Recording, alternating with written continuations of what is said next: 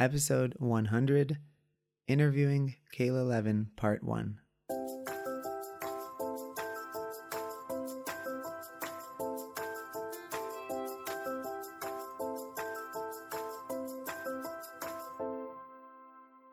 Welcome to the First Year Married podcast, where we get real about building the marriage of your dreams. I'm marriage coach Kayla Levin, and I take newly married and engaged women from anxious and insecure to confident and connected through practical tips, real life inspiration, and more than a little self awareness along the way. This is an episode I have been very excited for. I've been preparing and hoping that Kayla would allow me to record for episode 100, and she's agreed. This is the husband, and I, over the next two weeks, will be releasing to you an interview with Kayla uh, about her experiences with using the work that she's brought to all of you through the podcast and through working with her directly. And we'll just jump right into it. Are you nervous? I, should I, I be nervous? I'm getting nervous now. No, you Why shouldn't should I be. Nervous. No. Just because I'm in charge of this podcast. I made one business. I'll just make another if you destroy it. oh, amazing. Okay, so this week I decided to do a podcast takeover, and I don't know why you agreed to it. It's really against against your character, but you did. I'm learning to relax in my old age. Yeah, and I also asked like 10 weeks ago to prepare you for it. So like every day for 10 weeks. Yeah. Anyway, the goal of this for me was that this is your 100th episode. And I feel like we've given the world tremendous access to some really amazing tools and a lot of the things that you brought to our marriage and we together learned about being married, but also being people that you bring to the business, you bring to parenting, you bring to a lot of different areas of life that are incredible, incredible things. One thing that I didn't hear because you don't like to talk about it is your own stuff and what these tools and what this approach to life has done for you personally. So I really wanted people to hear that because I've listened and edited every single one of these episodes and I felt like that was missing. And I think it's an amazing opportunity with the 100th episode to get you to dig into it against right. your free will. So you t- you taking over is really the only way to get that is hundred percent to happen. Yes. okay, great. Uh, so what I want to do, I want to go back. You you did mention this early in the podcast, but when we first got married, we listened in particular. There's the Rabbi Tatz Shiur. Yeah. On Simple to Remember. Uh, Simple to Remember.com. And Rabbi Tatz is two marriage shiurim. That's part of a three part series uh, and and really the first two are the most relevant for the most part. Uh, so they've posted them there, and I feel like that was the beginning of everything. Mm-hmm. So can you tell a little bit about learning about marriage for the first time when you realized that you needed, you wanted more? Yeah, no, I think so. I can say like I think the main thing that I needed to hear at that time. So I'm not going to say this is the main thing of what Rabbi Tatz shares. I think everyone should go and, and listen to it multiple times if they haven't already. But the main thing that I took away was that the Torah views a new husband and wife as a incomplete, un, unmade, mar- not not an incomplete marriage exactly, but like like I talk about, like your marriage is a baby, like it's not strong yet. It's the opposite of this idea of if you meet your soulmate, then you go off into the the rainbow or whatever and you live happily ever after because if you met the right person then everything should go well obviously i wouldn't have logically articulated that because we all sort of know that that's a fantasy but then we still get really concerned when we aren't feeling happy feelings as a newlywed and i think for different reasons like I guess for me, it was much more about fear about myself and my ability. For a lot of my clients, it's it's it's worries about him. Like it's I see both. And so I think that the main thing that I took away from Rabbi Tatz was that there's a whole framework called Shana Rishona, and there's specific things that need to be accomplished during that time to build a healthy relationship, to build the foundation for a marriage. And then I think he says that today it takes 10 years, right? So we just graduated, you know, and um, a lot of people are still in. So yeah, I would say that's the main thing that I took away. What about you? Are you? Am I allowed to ask you questions? I guess so. What did I take away? from? Apparently. Yeah, I think it it gave the perspective that everybody naturally would go into marriage and just it would be a train wreck. That like naturally, the things that we expect, and we all think this is something actually I've, I've heard. I don't get to hear much about anything that you talk about with your clients. Some of the clients have have sent us things that, or I've heard it on the podcast. You know, they thought they were set and they were going to be fine because they had like amazing rabbi or they had amazing classes before they got married and then it turns out that like they get in their first fight and they're like whoa this is not what i expected. That's sort of the way the system is built is that really there's no better place to grow than in your marriage. And if you don't realize that that friction and those challenges are the opportunity to grow then you'll miss the boat and think that Mhm. something's wrong. But really it's not wrong. And that actually leads to the second thing. See what i did there um, the Mhm. second thing that i really for the, most of this podcast want to focus on is the fact that i think what that did for us is it turned on a light. And that light was that negative experiences and and and things that i would call bad often are the medium the best medium for growth and amazing things to be brought into our life. I experienced that with you in particular early in marriage when we had challenges like One- internal and external. internal and external yeah Right. number one the fish example The fish. remember the first time you tried to make fish Oh god. so I was thinking like, did we have a pet fish? I don't remember that. no yeah. this was like Yeah, what are seemingly real. now seems silly Mhm. at, at- for a new kala this is okay Have I never about. told this story on the podcast? i don't think you've told this story Okay. Let's hear it from your perspective Okay. I think I've definitely mentioned on the podcast when we were first married, I like didn't have a concept of time management, menu planning, making a grocery list for the whole week. So like you would get home from work and we shared a car. That's when we would decide what we wanted to eat and we would go to the store together.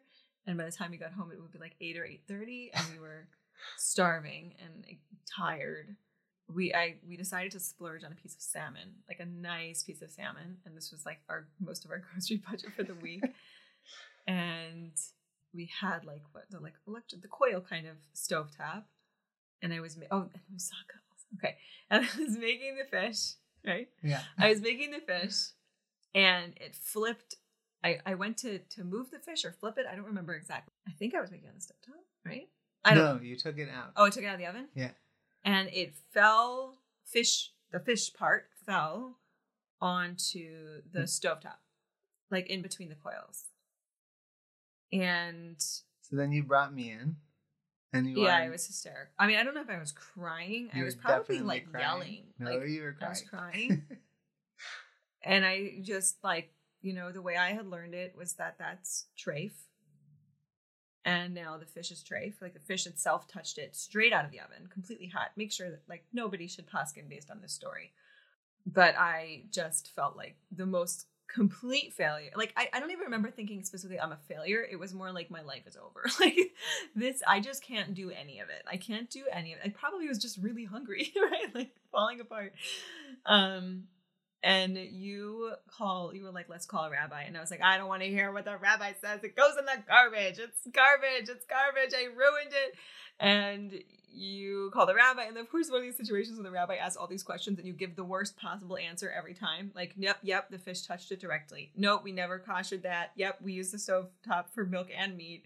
You know, yes, the fish was very hot. Everything is the wrong answer. And then the rabbi is like, totally kosher. totally fine, you can eat it. and then what did you do with it And I threw it in the garbage. I threw it in the garbage. because Even though it was totally kosher and fine. Because my life was over. You can eat fish. so was, it, Hormones, people. What was Yeah. amazing is I think that this type of thing happened a couple more times, but there's one story that you mentioned in You passing. should just know that a lot of these story. listeners are like extremely refined, mature people that don't understand that kind of situation. Okay, for you people, we're not those people, so get used They- to it. you just think all these thoughts in your head, but I actually did them as a newlywed. It's amazing. But so then, then my wife uh, later made an amazing meal, moussaka. She made two pans of it, Ugh. incredible. I mean, the way to make this kosher, like fleischiks, is like extremely time consuming. And it was the big meal that I missed from starting to keep kosher. Like Greek Yeah. food was like my comfort food. Oh, And and, so of course, then like what- the amount of ground beef in that thing. I mean, Yeah. that might have been must have been Yeah. so expensive. Yeah. Yeah. So what happened is that they were in tinfoil pans. But what was really sad is that I took out the first pan and I didn't know that pans like that are heavy will Disposable pans. disposable pans will like you know break in half as soon as you like hold them by one side. So I I pulled it out and the whole so thing fast. collapsed and shot moussaka all over the oven and all over the floor and like Yeah. it was 50% of the moussaka she had made Yeah. and worked on like for all Yeah. the whole I day. think the reason I don't know if you're up for this level of honesty, but you could edit it out if you want. I think the reason it was so upsetting for me is because I like kind of have a recurring story about you that you just do things too fast, right? And so it was like, or never finish them also do I also have that story? you did at least i mean Yeah, but this was like too fast. Like you were you were just you Yeah, weren't yeah. careful. You weren't like taking your time, and so then it, it's like this feeling of like I'm sharing this because I know other people relate to it. It's this feeling of insecurity, like I can't ask you to help because i'm a, i'm gonna steamroll it if you're going to steamroll it. Yeah, exactly. So like now I'm stuck because I have to choose if I want my moussaka on the floor or to do everything by myself. Like that's not Yeah. a good choice. Yeah. and that's where most women come in and just try to change their husband. but but the the reason i bring these things up now is that exactly what we're experiencing right now and being able to like laugh at it and we both know like i know she thinks i steamroll everything and that's okay because i do sometimes steamroll stuff Right. and i know she sometimes flips out about completely meaningless stuff like fish even if it's a lot of money and and it's okay because she really Right. cares and what was amazing is that at the time when we were newlyweds which again i don't recommend you know trying to be this like self-aware with a, a spouse early on in marriage it takes a lot of, of time to be able to have these conversations because they can be offensive if we had this conversation back then it would have been offensive but Hurtful, or maybe. yeah Yeah. but what's amazing is that the fact that those things happened led to us being able to learn those things about each other and then become a couple that could work work with it. Yeah. Yeah, of course. Yeah, like you wouldn't have been able to see it. And it's almost good that they were such ridiculous stories because then it can kind of sum up this whole dynamic in Yeah. a way that's like funny and and like but but did. I stop Yeah. steamrolling? No. And no Did you stop flipping out about stuff? no, but now we both know that we do it. Exactly. No, but that's that's the key, Yeah, right? Is that the circumstances didn't change. It's just the approach, the way we think like about I'm them still like emotionally reactive. and I'm still a steamroller. Yeah. It's amazing.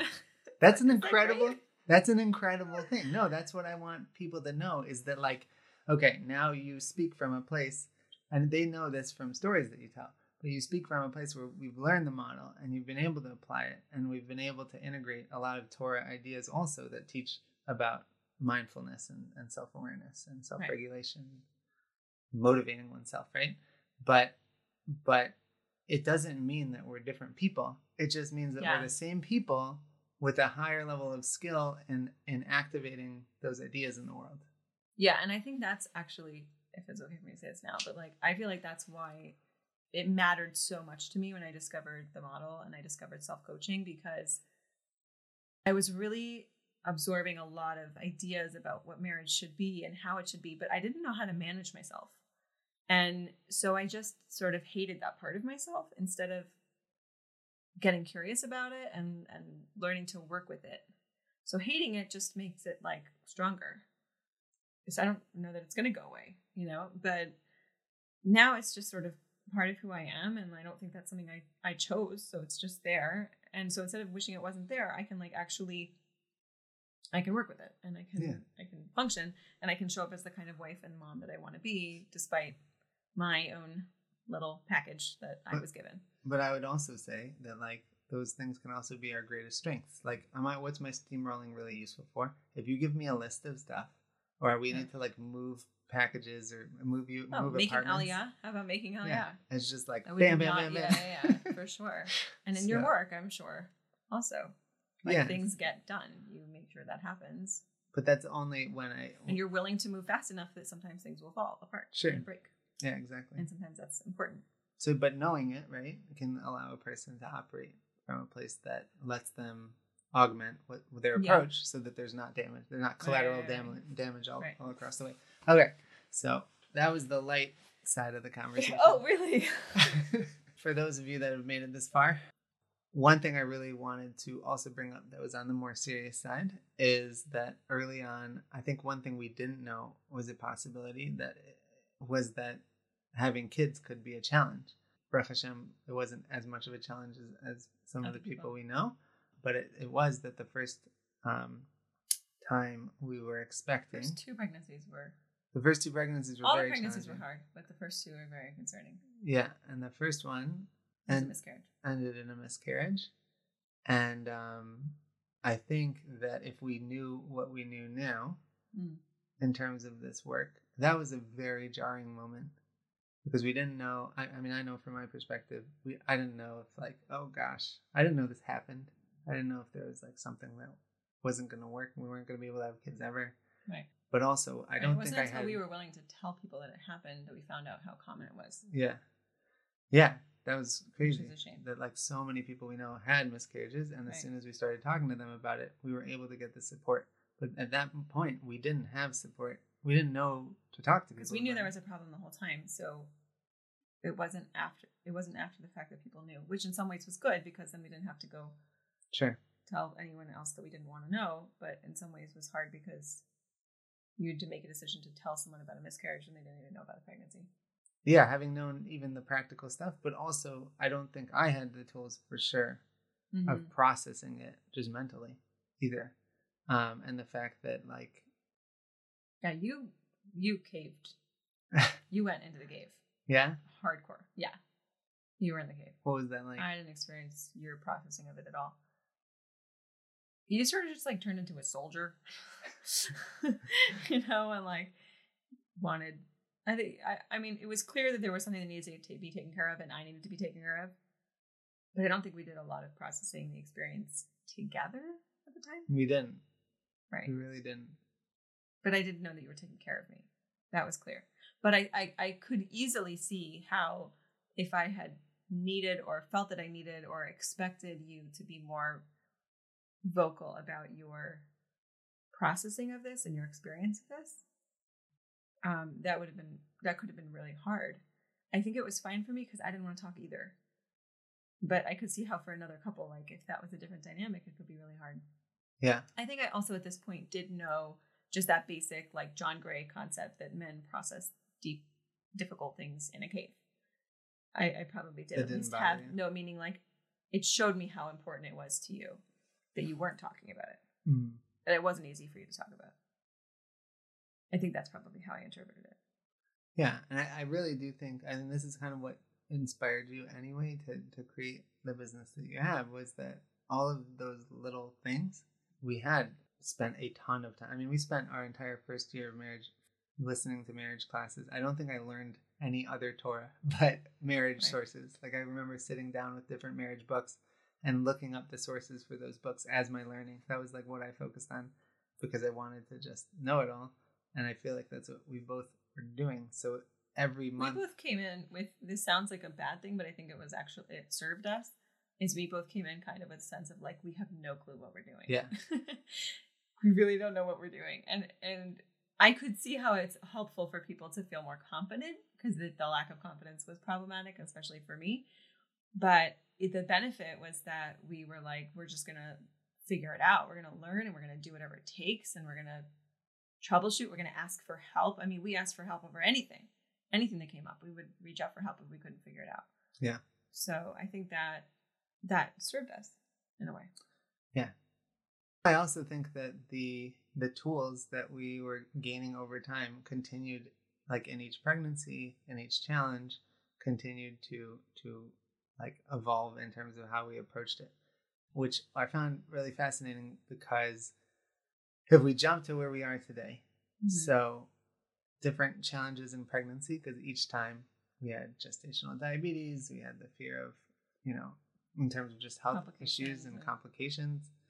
Jumping to today, uh, when we made Aliyah, I felt like it was a complete opposite experience than some of those early challenges because in that like I felt completely prepared to deal with it Mm-hmm. in that we knew that if we had a, an approach, if we knew how to work our minds, uh, then we could choose whatever challenge it was to view it in a positive way or a negative way. When we first landed and we had our first, like, the bank meeting took three hours Mm. and we had three kids that had to be watched and we were bringing the baby to Mhm. sit with us in the meeting with the bank for three hours straight. People told us stories before we moved to Israel of how hard and how horrible all those challenges are and how everything's inefficient. But we did not have that experience. And I don't think Mhm. that was because we were just lucky. It was because of the mindset we had going in. So I wanted you to talk about that a little bit.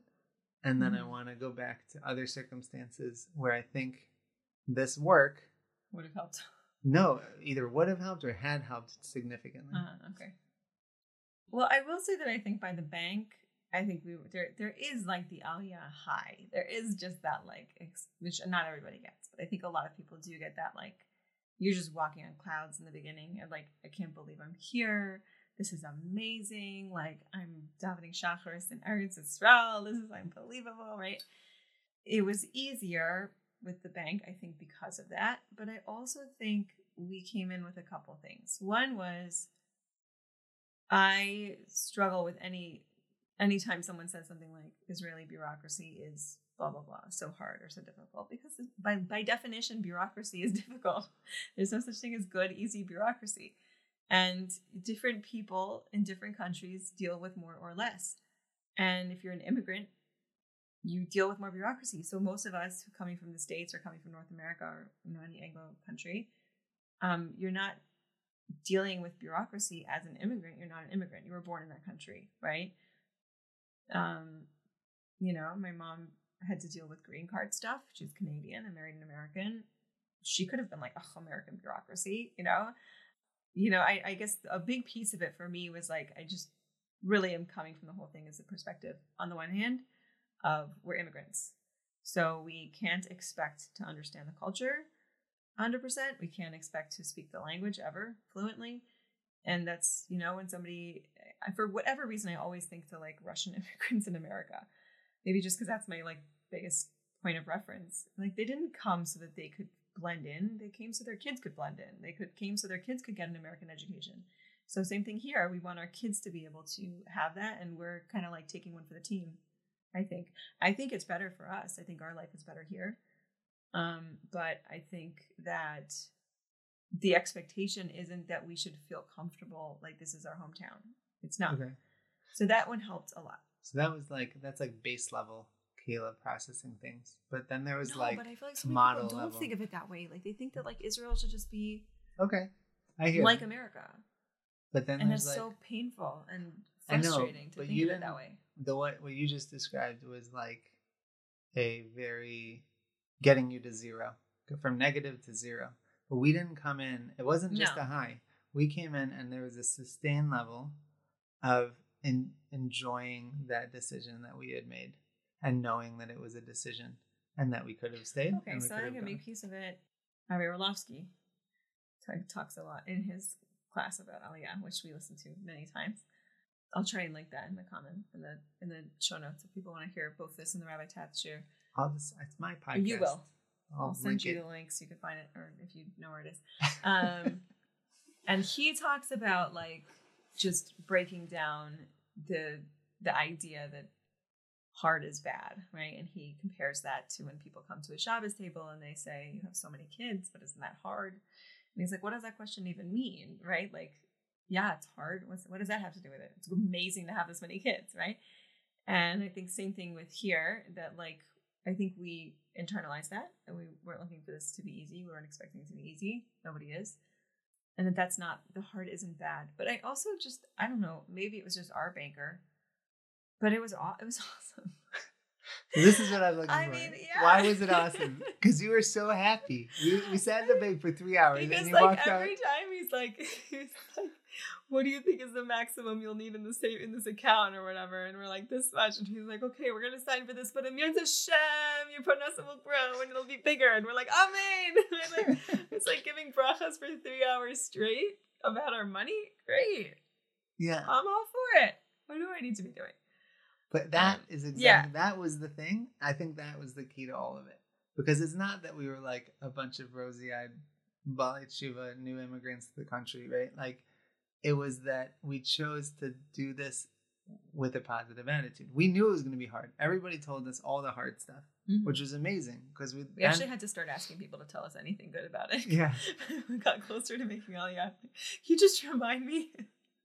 But but but what that allowed us to do was embrace the hard. Like we everybody said that one thing that was Mhm. always in my head that you know their first bank trip is the pilot trip to the bank because you know you're going to have to go Yes, again to get helpful. anything done. Your first trip to this government office is your pilot trip. Everything's a pilot trip because you know And I just had that right with like fixing one of our kids had their birth date wrong on all their Israeli documents, and so I was like, you know, at some point I was like, I'm just going to book the appointment, and you were like, well, how do you know it's going to get done? I was like, I don't, but if I if I go and I do the appointment, I'll know what the next step is. Turns out, important side note, America made the mistake on her visa and passport, and that Israel. Now we have to go to the American consulate. It's gonna be great, but you know, the, But that the pilot the- trip idea, absolutely. Like, But it was you walked into the building expecting to get nothing done. yeah, And so you're smiling the whole time. But if you didn't do that, you'd walk into the building and you'd be upset because Yeah. because ugh, maybe I'm not going to get it done. Maybe this is going to and you drag the kid around and whatever. But instead, you're you come in from a positive perspective. Rabbi Orlowick ta- taught us this in yeshiva that what what simcha is, what happiness is, is not the end result. That's a different. That's joy, right? That's Mm. sason. But in terms of what what happiness is, is an asset in the process that you know you're at least making progress. You're on the right path. It doesn't mean you're going to Mhm. get there. Mhm. It just means they're on the right path, and then you can have that thing with you. So I feel like that's what we This have. is also something that comes up like when I coach people with chronic illness, like I have. You don't know that the next doctor's appointment is going to actually get you the answers that you need often. But if you know that the next doctor's appointment is the next step, you do know. You don't know how many steps there might be, but you know that the next, this is the next step, and I'm taking that. And you can take satisfaction just in that feeling of like, I'm doing the next thing, right? It took me a long time to learn, but it really helped. So Yeah. That piece, I feel like, is what I wish we had early on. The idea that the process, the journey, that process, the growth, all of those painful moments, that's where this the simcha, that's where the happiness comes from. Mm-hmm. If if we had known that in all of those challenging moments, then going through all of the challenges early in marriage that everybody has. We all know that early early marriage is like one of the most challenging times because you're taking two opposites and putting them together and then expecting things to work out, right? Mm-hmm. But if you know that everywhere that you butt heads is the opportunity for growth, that's exactly where the magic comes from. That's where the greatness comes from. we knew that intellectually. I, I understand that. Yeah. But we didn't act we didn't operate from there. We didn't until much later. We we we knew it, we heard it in Shiurim, but then all of a sudden something clicked and we started to just be and embracing the ridiculous things that we had to Mhm. go through together because I, when we had gone through enough negative, we saw what it did for the relationship that then we see a thing and we're like, great, here's another one. We're going to crush that too. Yeah, and I think that you know the operative word in that is we, and I think that that's something that that is what's developed in the beginning of a marriage is like you start to see this as you know one of my clients shared this with me because I don't she had such a better example or, or metaphor for this than, than what I had, which is you imagine yourself and your spouse on one side of a boardroom table, and the problem is on the other side. I always had like us like back to back in a war, like hand to hand combat. it's like I don't want to be at war with the world, um, you know. But like I, I think that that that feeling is something that takes a lot of work, and some couples can accomplish that in Shana Rishona, and some couples think it takes a lot longer. Um, and so I think that, that that was a piece of it also. I think because we were so newly married by the miscarriage, we were both still very much in our own islands in a way, experiencing it. What do you think it takes to become the we? You asked that like such a interviewee way. Know, I thought it was cool too. Um, well, listen to my last episode, marriage check in. that would be the first step. Um, yeah, I mean, we often, uh, we meaning people, not you and I, hear the voice of the worried lower brain that's trying to protect us, and it's heartbreaking the things that it tells us. Like he doesn't really love you or you're not good enough or you're not going to make it or or later on just you're not going to get what you need from this relationship. You're not getting the kind of love or he doesn't care. He doesn't you, you're not his priority. Any of those types of things. And we don't because because they seem so they hit us in the gut and they're so painful we think they're right and then we just mull them over in our head and we chew on them and we look at them from every different perspective and we we we hold the microphone up to them. And and i think that's one of the things that i see most often is people confusing what's coming from their lower brain which is just a part of you that's trying to protect you and keep you safe. So it worries by by definition. And and consciously using your your upper brain your higher brain to decide on purpose what your relationship is to decide on purpose what to think about things to decide on purpose you know what you want to create and then how you need to be looking at a problem to create that.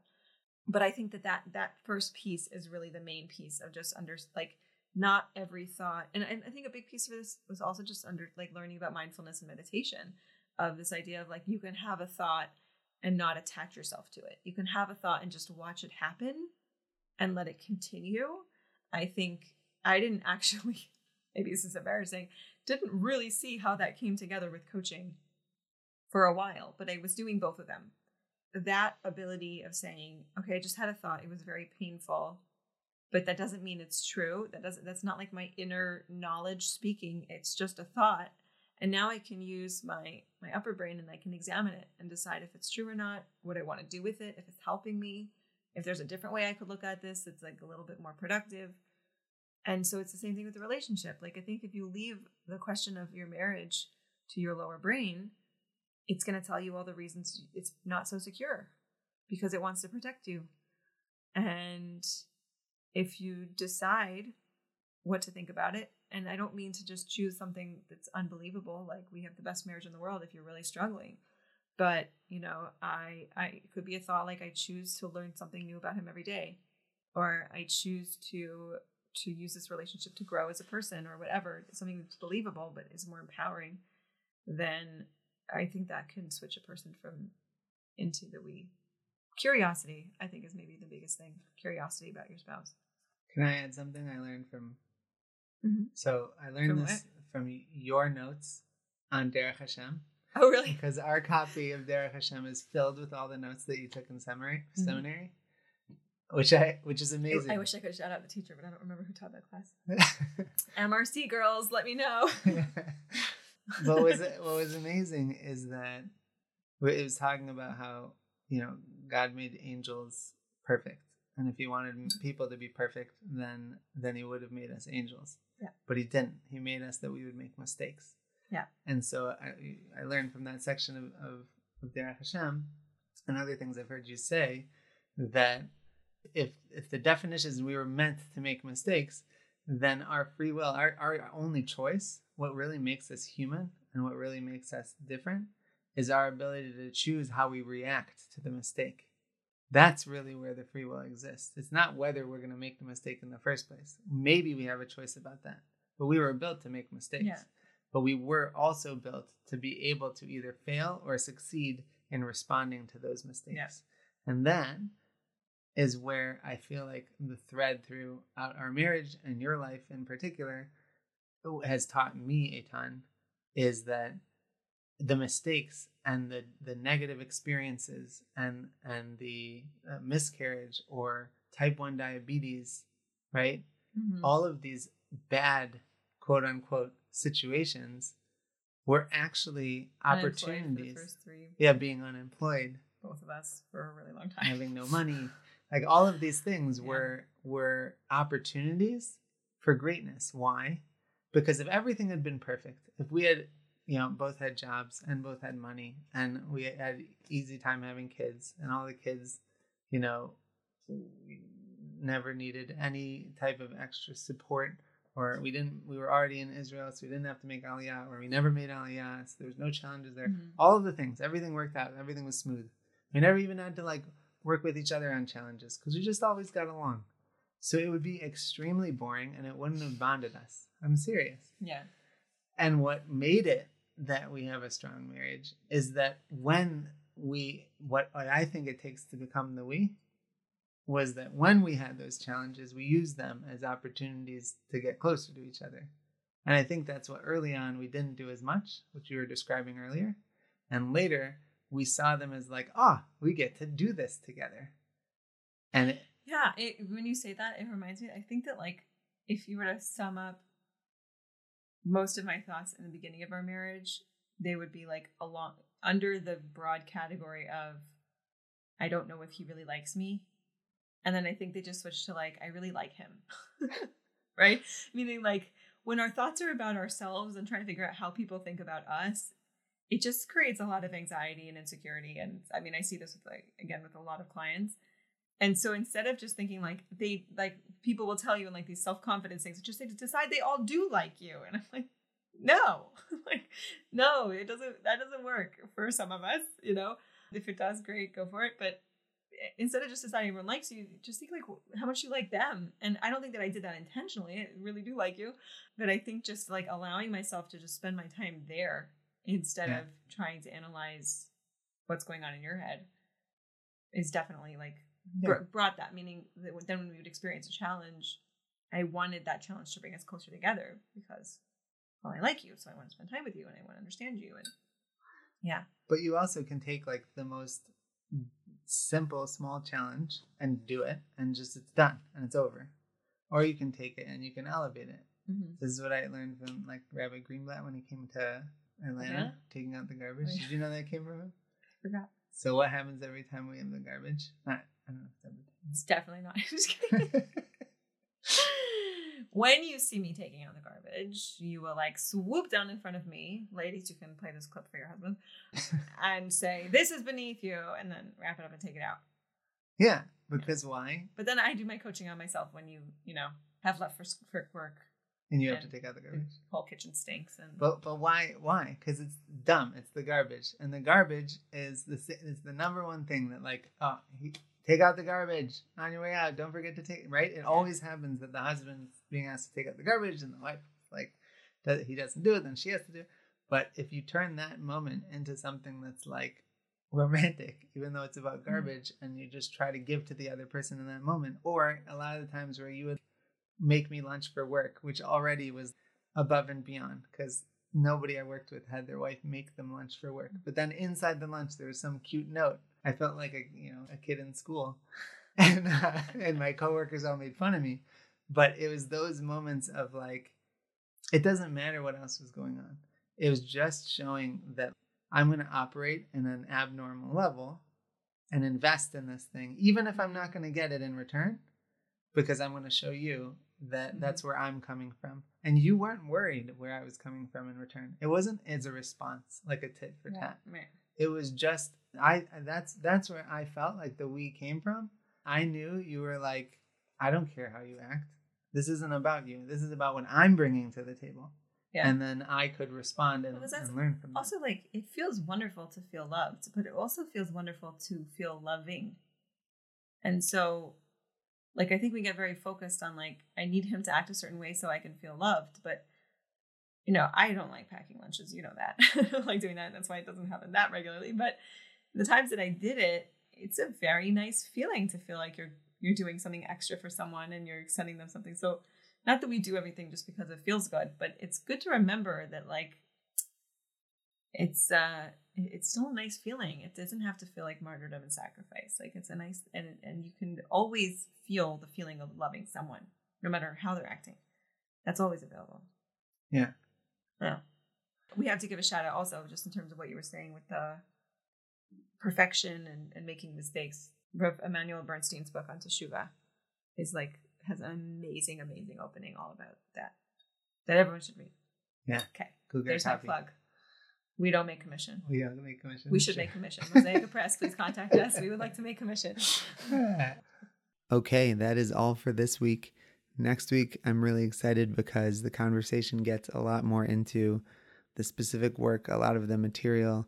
If you had taken the six week first year married course, or if you've worked directly with Kayla, or if you've listened to these episodes and learned how to use the model, the self coaching model, you'll recognize a lot of what we'll be talking about and really digging into what this work has done for Kayla and for myself uh, over our early marriage and even up until today. Can't wait to bring it to you. Thank you so much for listening. We'll see you next week. Bye bye.